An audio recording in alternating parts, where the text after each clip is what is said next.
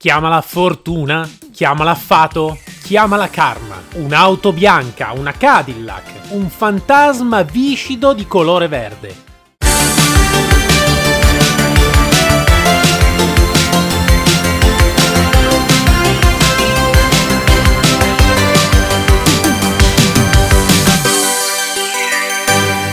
Appassionati e appassionate dei film, delle serie tv e soprattutto delle auto più iconiche della storia del cinema, benvenuti a questo nuovo episodio di Pistoni e Popcorn. Buongiorno a tutti, buongiorno. Questa settimana abbiamo tantissime informazioni e poco tempo a disposizione per tutte le informazioni che abbiamo in questo momento, ragazzi. Abbiamo tantissime informazioni e quindi andiamo subito con l'identificazione dell'automobile di cui parliamo questa settimana. Credo che molti di voi l'abbiano già azzeccato, l'abbiano già capito di cosa parliamo questa settimana. E se non l'avete capito, vi do qualche indizio in più.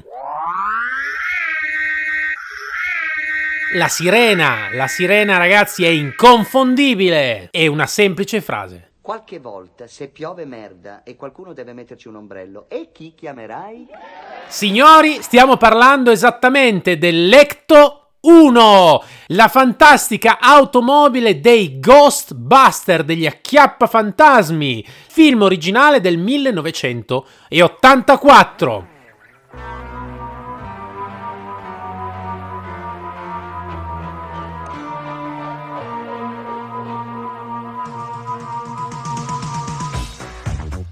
L'automobile, l'automobile è diventata una delle automobili forse tra le più iconiche in assoluto e le più difficili anche da vedere, da rivedere, da replicare anche. Infatti stiamo parlando di, uno, di un'autovettura del 1959, nello specifico della Cadillac Ambulance, quindi un'automobile creata appositamente per scopi sanitari e anche funerari, nel senso purtroppo questa autovettura è stata utilizzata anche per, come carro funebre, ma non nacque ovviamente come e con la finalità di ambulanza o di carro funebre. Nacque come una station wagon spaziosa per famiglie abbienti, comoda lussuosa con interni di alto pregio. Poi, visto le dimensioni, una macchina gigantesca, mi auguro, non so chi di voi l'ha mai vista dal vivo, io ho avuto la fortuna di vederla dal vivo già la replica appunto del, dei Ghostbuster, quindi l'Ecto 1, ed è un'automobile gigantesca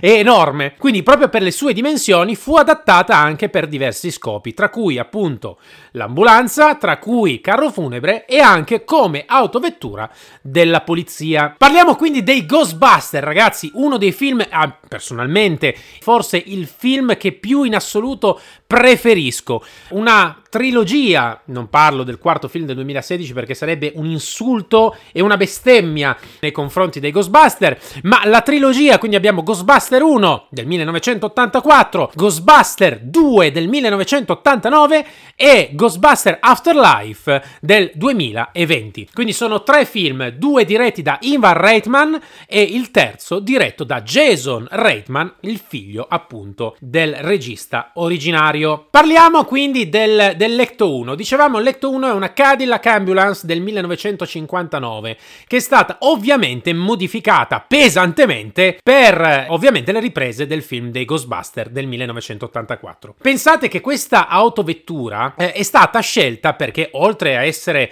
utilizzata come ambulanza, come carro funebre e per automobili della polizia, è stata anche utilizzata negli Stati Uniti durante gli anni 50 e 60 come mezzo di servizio di emergenza per i pompieri. E questo ovviamente potrebbe fare perfettamente il match con poi la location dove si stabiliscono i Ghostbuster, che appunto è una sede tuttora, è una sede dei vigili del fuoco. Quando è stata acquistata, Ecto 1 era in pessime condizioni.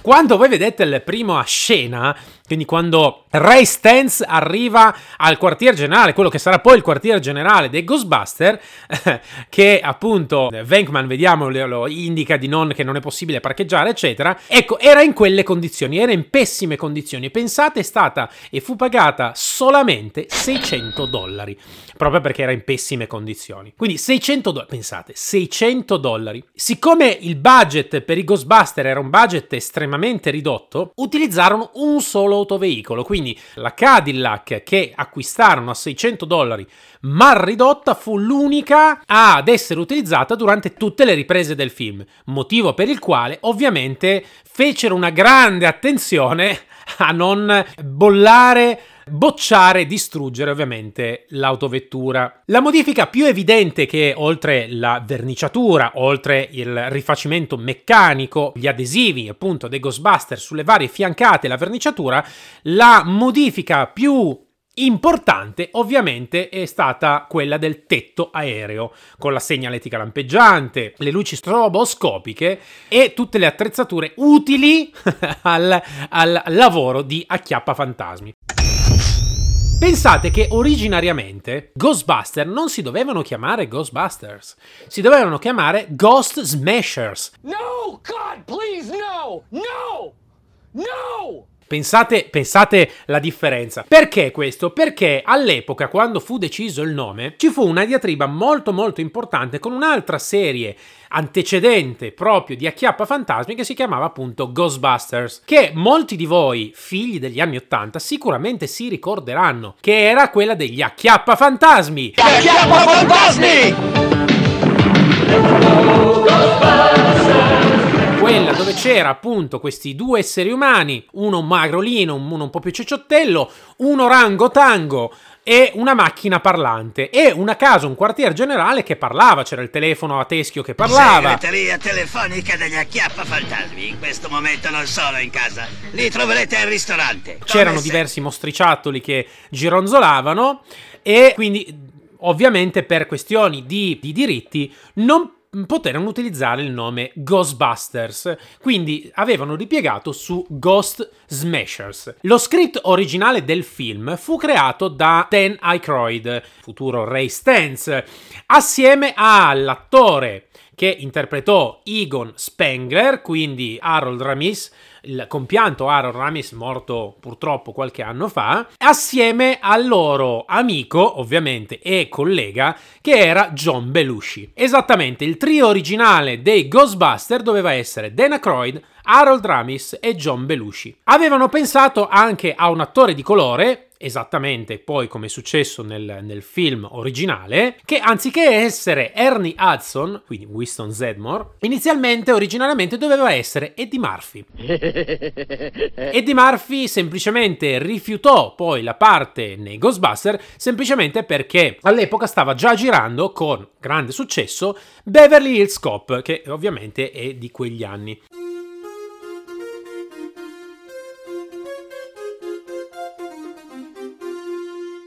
Quindi ripiegarono ovviamente su un altro personaggio che noi tutti poi abbiamo imparato ad apprezzare, che era proprio e che è proprio Ernie Hudson. Beh, se c'è lo stipendio fisso, io credo in tutto quello che dici. La, l'attrice femminile Sigourney Weaver non doveva essere lei inizialmente, soprattutto la stessa attrice ha dichiarato che non pensava che il film avrebbe avuto un successo straordinario come poi effettivamente ha avuto e il regista invece la volle ardentemente dopo aver visto la sua interpretazione nel film Alien. Dopodiché abbiamo ovviamente il grande Rick Moranis, Luis Tully, un attore ovviamente comico, che inizialmente non doveva essere lui l'attore che interpretava Luis Tully, doveva essere invece John Candy. John Candy che per vari motivi rifiutò la parte, quindi riadattarono lo script poi a Rick Moranis, il quale, pensate, tutte le battute del film furono praticamente quasi tutto per il 90% improvvisate. Ok, chi ha portato il cane? Dopodiché, ovviamente, visto che poi purtroppo dopo la fine dello script John Belushi purtroppo morì morì per overdose, come sapete, la triste storia di John Belushi.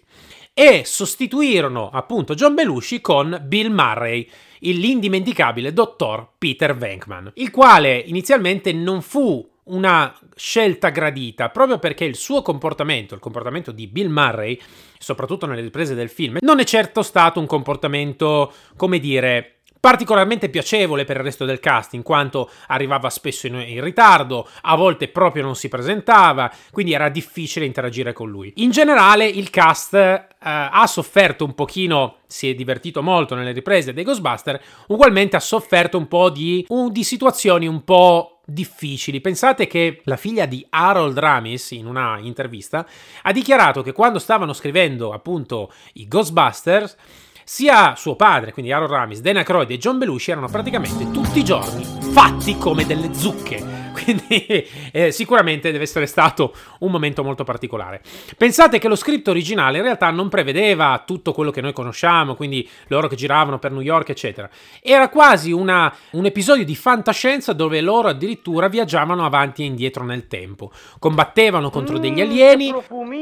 Che avete cucinato buonoci, pulpette di merda. Insomma, eh, era un- uno script molto diverso rispetto a quello cui poi siamo stati, siamo stati abituati.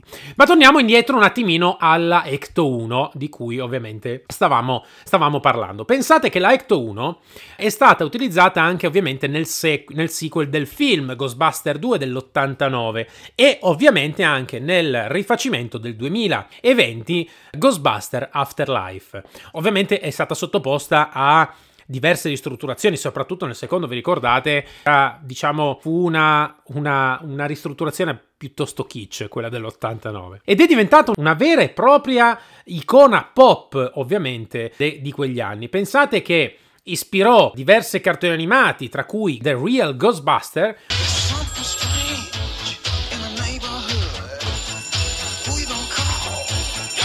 cartone animato che io mi guardavo tutte le mattine prima di andare a scuola, anche se in quel cartone animato il Lecto 1 aveva un design leggermente più futuristico rispetto a quelle che, che noi siamo abituati.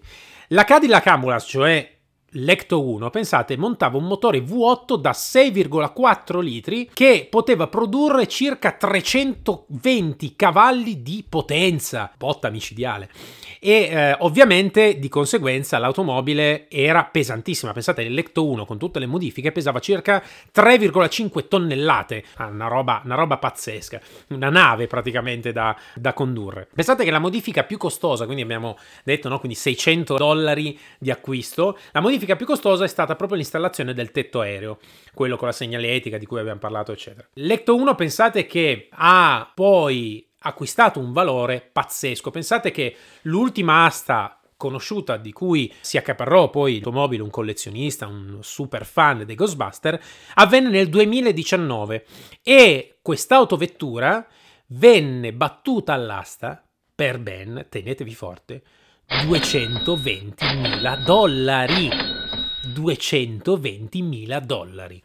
Quindi ragazzi, un incremento pauroso se ci pensate, ma d'altra parte con l'implementazione eh, di tutti gli accessori, il rifacimento e soprattutto il valore non tanto dell'autovettura in sé, ma il valore ovviamente legato al film e legato al fandom, ovviamente ha fatto sì che questa autovettura acquistasse un valore molto molto alto. Pensate che già in usato si possono, si trovano ancora, è piuttosto raro trovarle, ma si possono trovare, vanno da circa dai 15-20 mila dollari fino ai 40 mila dollari. Solo l'acquisto dell'autoveicolo, eh, non sto parlando re- della replica. Perché? Perché un'autovettura, poi dipende ovviamente dallo stato. Io stesso ho fatto una piccola ricerca e ho trovato delle autovetture, ne ho trovata addirittura una a 14.000 dollari, ma ragazzi ridotta veramente in uno stato, in uno stato pietoso, pietoso. L'auto, pensate, è stata utilizzata anche in diverse pubblicità, spot televisivi e giochi ispirati ai Ghostbuster. Consiglio, se non l'avete ancora visto, di vederlo, uno spot che a mio avviso è forse lo spot più bello che io abbia mai visto nella storia di tutti gli spot da quando sono nato che è lo spot di Walmart. Per chi di voi non conosce, Walmart è una catena di supermercati famosissima negli Stati Uniti d'America e non solo negli Stati Uniti d'America. Fatta con tutte le auto iconiche da film, quindi abbiamo da Kit, abbiamo Ecto 1, ovviamente abbiamo l'automobile di Jurassic Park, abbiamo la Mystery Machine, la Batmobile, la DeLorean di Ritorno al Futuro. Vi consiglio di andarlo a vedere, anzi vi metterò probabilmente nei commenti il link andatelo a vedere, è bellissimo, è uno spot da far accaponare la pelle, quanto è bello. E ovviamente, come dicevamo, quindi è stata utilizzata ovviamente per diversi, diversissimi scopi. Ovviamente, come vi dicevo, il valore di mercato è ovviamente soggetto all'andamento del fandom di Ghostbuster. Pensate che l'Ecto 1 durante le riprese del film non si chiamava Ecto 1 ma si chiamava Ecto 3, quindi durante le riprese è stata utilizzata una targa differente, questo per evitare che i fan copiassero la targa originale, pensate. L'auto è stata dipinta di bianco e rosso, anche se inizialmente, se vi ricordate nella prima scena, l'auto originale era in realtà nera. La decisione di dipingere l'auto è stata presa per farla risaltare meglio sullo schermo, quindi fu uno studio proprio per farla risaltare meglio. Quando parliamo dell'Ecto 1, inevitabilmente ci ricordiamo della sirena dell'Ecto 1. Ed effettivamente il suono della sirena dell'Ecto 1 è inconfondibile. Questa sirena è stata creata, pensate, utilizzando il suono di una sirena di un'ambulanza, mescolato con quello di un corno di un'auto della polizia e un campanello di un'antica pompa antincendio. Pensate, quindi ci fu un mix piuttosto interessante. E le riprese del film, quindi l'automobile fu guidata, oltre che da Dana Croyd, quindi Ray Stantz, fu guidata ovviamente da un pilota nascosto all'interno dell'auto. Tornando sempre all'autovettura, quindi alle caratteristiche dell'autovettura, quindi abbiamo visto avere un motore V8 da 6,4 litri e 325 cavalli di potenza. Pensate che la lunghezza della, quindi vi dicevo un'automobile immensa, la lunghezza dell'auto, dell'autoveicolo è lunghissima, passo di 3,48 metri e un'altezza di 1,91, quindi era gigantesca. Il peso vuoto pensate di 2400 kg. La cosa interessante è che era, essendo un autoveicolo di soccorso e doveva essere progettato per ovviamente fare i lunghi viaggi, aveva un serbatoio di carburante di ben 91 litri con una trasmissione eh, automatica a 4 velocità, che era ovviamente un'innovazione per l'epoca, quale offriva ovviamente una, una comfort di guida eh, molto molto interessante.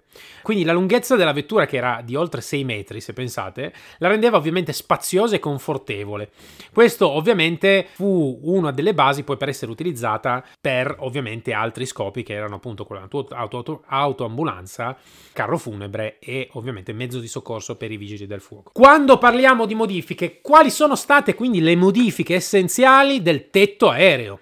Eh, cosa, quali erano le caratteristiche? Quindi cosa montava questo autoveicolo? Innanzitutto montava la parabola, che era una grande antenna parabolica utilizzata per la rilevazione di fenomeni paranormali. Poi aveva una, la barra luminosa, una serie di luci stroboscopiche lampeggianti, posizionate ovviamente sulla parte anteriore del tetto, utilizzate per segnalare la presenza del veicolo durante le emergenze, quindi eh, ovviamente nel- nelle corse che loro facevano. Un sistema di altoparlanti che veniva utilizzato per annunciare le emergenze ai cittadini e anche ovviamente per comunicare con gli spettri, il generatore di plasma, che era una macchina montata sul tetto, modificata per creare un campo di forza protonico, il sistema di aspirazione che veniva utilizzato per aspirare gli spettri e altre entità paranormali. Dopodiché avevamo il condensatore che era un dispositivo per la cattura di spettri, costruito a partire da un generatore di particelle e di componenti di avionica. Infine, l'ultimo pezzo era la scaletta, ovviamente per accedere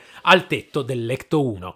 Queste erano le principali caratteristiche, le principali modifiche che avevano fatto sul tetto, ovviamente, dell'Ecto 1. Il costo di personalizzazione di un veicolo come l'Ecto 1 dipende ovviamente da molti fattori. Innanzitutto, il primo aspetto è da legarsi all'acquisto dell'autoveicolo. Dopodiché dobbiamo capire fino a che punto vogliamo spingerci per la replica. Pensate che negli Stati Uniti d'America, e di qui vi cito direttamente mio fratello, in quale orgoglioso possessore di una Chevrolet Suburban bianca, decise di acquistare, ha deciso di acquistare questi eh, adesivi magnetici dei Ghostbuster con un costo di circa 300 e 300 qualcosa dollari e sono arrivati a casa e quindi sono stati appiccicati. Il risultato è molto molto bello, ovviamente manca tutta la parte del sirene, il tetto aereo, eccetera. Quindi è molto relativo, anche autovettura, appunto, se vogliamo semplicemente adesivare le autovetture anche con questi adesivi magnetici che sono molto comodi, più o meno il costo può andare dai 3 ai 400 dollari, fino a salire anche a migliaia e migliaia di dollari se vogliamo ovviamente personalizzare, tanto più vogliamo personalizzare l'autovettura, tanto più ovviamente saranno i costi. Come vi dicevo prima, quindi inizialmente il titolo dei Ghostbuster era Ghost Smashers. Inizialmente non c'era Bill Murray, ma doveva essere John Belushi, che poi morì prima delle riprese del film. Lo spettro, quindi Slimer, chi è che non se lo ricorda? Quando la famosissima frase di Venkman Mi ha smerdato. In questa famosissima frase ricordiamo quindi il eh, fantasma verde limaccioso che era appunto Slimer. Questo fantasma che, se vi ricordate, aveva un grande interesse nel cibo e nell'alimentazione, si dice che fu ispirato proprio al faccione di John Belushi, quindi come tributo a John Belushi che purtroppo era mancato prima delle riprese del film. E il mostro invece finale, quindi il Stay Puft, All'uomo della pubblicità dei marshmallow. Viene, è stato creato, pensate, utilizzando gelatina di gomma, proprio per farlo far avere dei movimenti che più potessero essere eh, realistici. E durante la scena in cui il team dei Ghostbusters viene accolto dal sindaco di New York, quell'attore in realtà non era un attore, ma era il vero sindaco della città, Ed Koch, che si trovava nell'ufficio adiace- adiacente che decise di fare una visita e di partecipare direttamente, pensate, alle riprese del film. La colonna sonora, ragazzi, la colonna sonora del film, l'indimenticabile, la meravigliosa colonna sonora composta da Ray Parker Jr., che pensate è stata creata in una sola settimana. Ci mise una settimana a creare questa, questa colonna sonora che a lui non piaceva neanche, non era neanche, neanche contento di- del suo prodotto. E invece ebbe un successo straordinario e di- addirittura fu nominata per un premio Oscar, pensate. Pazzesco se ci pensate davvero. Il logo dei Ghostbuster, invece, che è diventato anche questo uno dei più iconici loghi forse della storia del cinema, è stato disegnato dall'artista Michael Gross, pensate, in due giorni. Quindi ci mise due giorni a creare questo logo che è diventato un logo eh, così tanto importante che credo nessun uomo o donna sulla faccia della terra quando lo vede non riconosce il logo dei Ghostbuster. Per chi invece volesse visitare la vera sede dei Ghostbuster ancora tuttora attiva e pensate, eh, davanti alla sede, che adesso è una sede dei Vigili del Fuoco, eh, c'è anche proprio il simbolo dei Ghostbuster. Potete andare al numero 220 di Central Park West. E lì troverete il vero edificio utilizzato ovviamente per le riprese del film dei Ghostbuster. Il vero edificio però pensate all'interno non fu eh, girato nell'edificio di cui stiamo parlando, ma ovviamente in uno studios. L'interno è lo stesso interno, lo stesso arredamento che fu usato per un altro film iconico degli anni 80 che era Grosso guaio a Chinatown. Come dicevo sempre alla mia ultima moglie, io mi rifiuto di guidare più veloce di quanto possa vedere, e a parte questo è solo questione di riflessi. Quindi l'ufficio del, diciamo, del maestro cinese dell'epoca era lo stesso interno del film dei Ghostbuster. E il budget, che dicevamo essere piuttosto ridotto, era un budget di circa 30 milioni di dollari per un film di questo tipo e finì per costare in realtà 32 milioni di dollari. E quindi se pensate comunque un budget piuttosto, piuttosto ridotta. Pensate che nel film il personaggio di Peter Venkman, interpretato da Bill Murray, spesso indossa, anche quando non è in servizio, una giacca col logo che recita Venkman, quindi il famosissimo. Questa giacca, pensate, era effettivamente di proprietà di Bill Murray e realmente la indossava durante le riprese, cioè nel senso era proprio lui che aveva piacere di indossarla. Nel, eh, nella colonna sonora, se voi mh, doveste digitare su YouTube e trovate il video della colonna sonora dei Ghostbuster, troverete tutti i personaggi che ballano allegramente. E quella, quella ripresa è stata fatta in una sola, in un solo shot. Effettivamente le storie e i retroscena, i backstage dei Ghostbuster sono veramente tantissimi, sia dallo scritto originale, visto, rivisto e rimaneggiato eh, dal- dal- dall'idea folle che era quella di Dan Aykroyd di questi esseri spaziali che combattevano anche contro alieni, per arrivare poi alla versione originale, quella appunto dei Ghostbuster. La macchina Ecto 1, che è stata acquistata mal ridotta a delle cifre, alla cifra delle banane, per poi essere ribattuta all'asta, pensate, come dicevo, nel 2019, per ben 220 mila dollari. Un film che ha fatto la storia, ha fatto veramente la storia, un film meraviglioso, io adoro la saga di Ghostbuster. Ghostbuster 2 lo apprezzo un pochino meno rispetto, rispetto all'originale del 1984. Quello, il rifacimento del 2020, né mi piace né non mi piace e mm, lo lascio lì. Non parlo ovviamente del, del, del, de- quella robaccia fatta nel 2016, un insulto ai Ghostbuster, veramente una cosa inguardabile. Tanti l'avevano criticato, io avevo ascoltato le critiche, ho deciso comunque di guardarne un pezzo, vi posso assicurare, dopo un quarto d'ora ho spento, non ce l'ho proprio fatta, proprio un film veramente inguardabile. E possiamo dire grazie comunque al figlio Jason Reitman per aver qualche modo riavviato il franchise dei Ghostbuster con Ghostbuster Afterlife. Secondo me è girato bene in alcune parti, gli attori secondo me erano anche abbastanza azzeccati, sia da Paul Rudd uh, per arrivare a tutti gli altri attori, anche l'attore che interpreta um, appunto in Stranger Things uh, appunto diversi, diversi, diversi ruoli. Ora, ora, Ghostbuster, Ghostbuster ha fatto veramente la storia. Ecto 1 ovviamente è un'auto assolutamente iconica, un'auto veramente meravigliosa. E devo dire è un'auto che non è così semplice da vedere, di repliche di ad esempio uh, The Knight Rider, quindi Kit è molto più semplice vederle in giro, la DeLorean anche leggermente più semplice, in generale lì ce ne sono diversi, anche l'A-Team, ma l'automobile dei Ghostbuster effettivamente è un'automobile difficile da riuscire a vedere in live action, quindi dal vivo. Eh, io ho avuto la fortuna in questo museo che vi consiglio, qualora doveste transitare in Florida, di andare a vedere, un museo meraviglioso a Orlando, dove vengono e sono state esposte tutte le autovetture eh, da cinema, quindi dal appunto dall'Ecto 1 a, a Kit nelle diverse versioni, anche quella decappottabile, all'A-Team e tantissime tantissime altre autovetture. Quindi vi consiglio, doveste transitare a Orlando, cercate Deezer Park, è, è un, un, luogo meraviglioso per gli appassionati, è un luogo meraviglioso. Dicevamo quindi Ghostbuster. Ghostbuster ha fatto veramente la storia. Dalla colonna sonora dei Ghostbuster a tutto ciò che ne è conseguito, quindi gadget, non gadget, la serie animata The Real Ghostbuster, che anch'essa ha fatto la storia, e tutti i personaggi, quindi dal cast meraviglioso cast dove possiamo trovare appunto Harold Ramis, Colleziono spore, muffe e funghi. Bill Murray, Rispondi, Ray. Dana Croyd, C'è entrato così da sé. Rick Moranis, Oh, Dena, sei tu.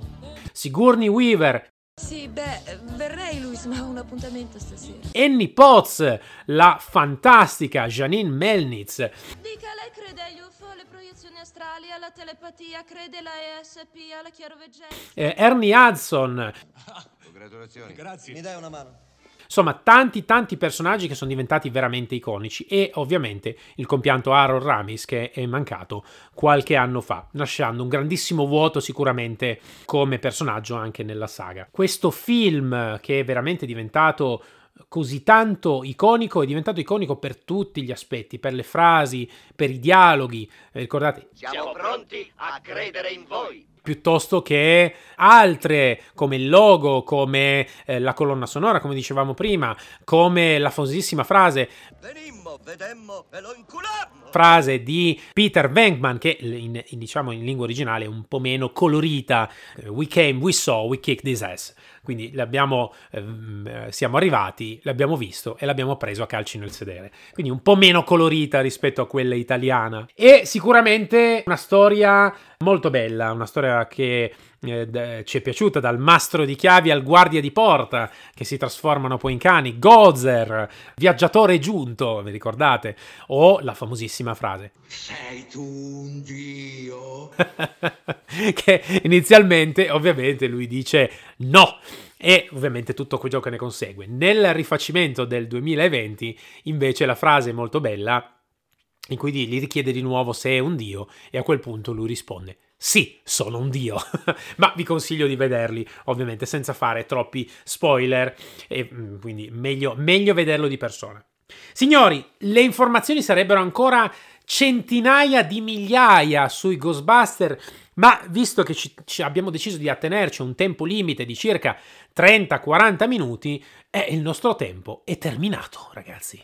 È terminato, quindi dobbiamo ritornare alla nostra sede per stoccare la bestia attraverso le strade di New York con la sirena indimenticabile dell'Ecto 1.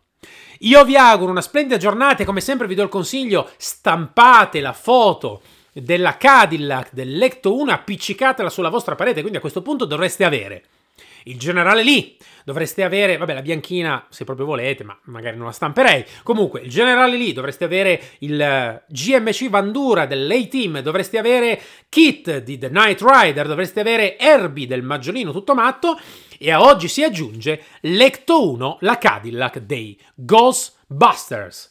Io vi auguro quindi una splendida giornata, ma prima di lasciarvi, ovviamente, vi do l'indizio di chi parleremo nella prossima puntata. Come sempre, i veri fan sicuramente avranno capito di cosa parleremo nella prossima puntata. Io vi auguro una splendida giornata, una splendida settimana. Noi ci risentiamo il prossimo lunedì con un altro episodio di Pistoni e Popcorn. E se ti è piaciuto l'episodio, metti quel like e condividi con i tuoi amici questa fantastica avventura tra le auto più iconiche del cinema anni 70, 80 e 90.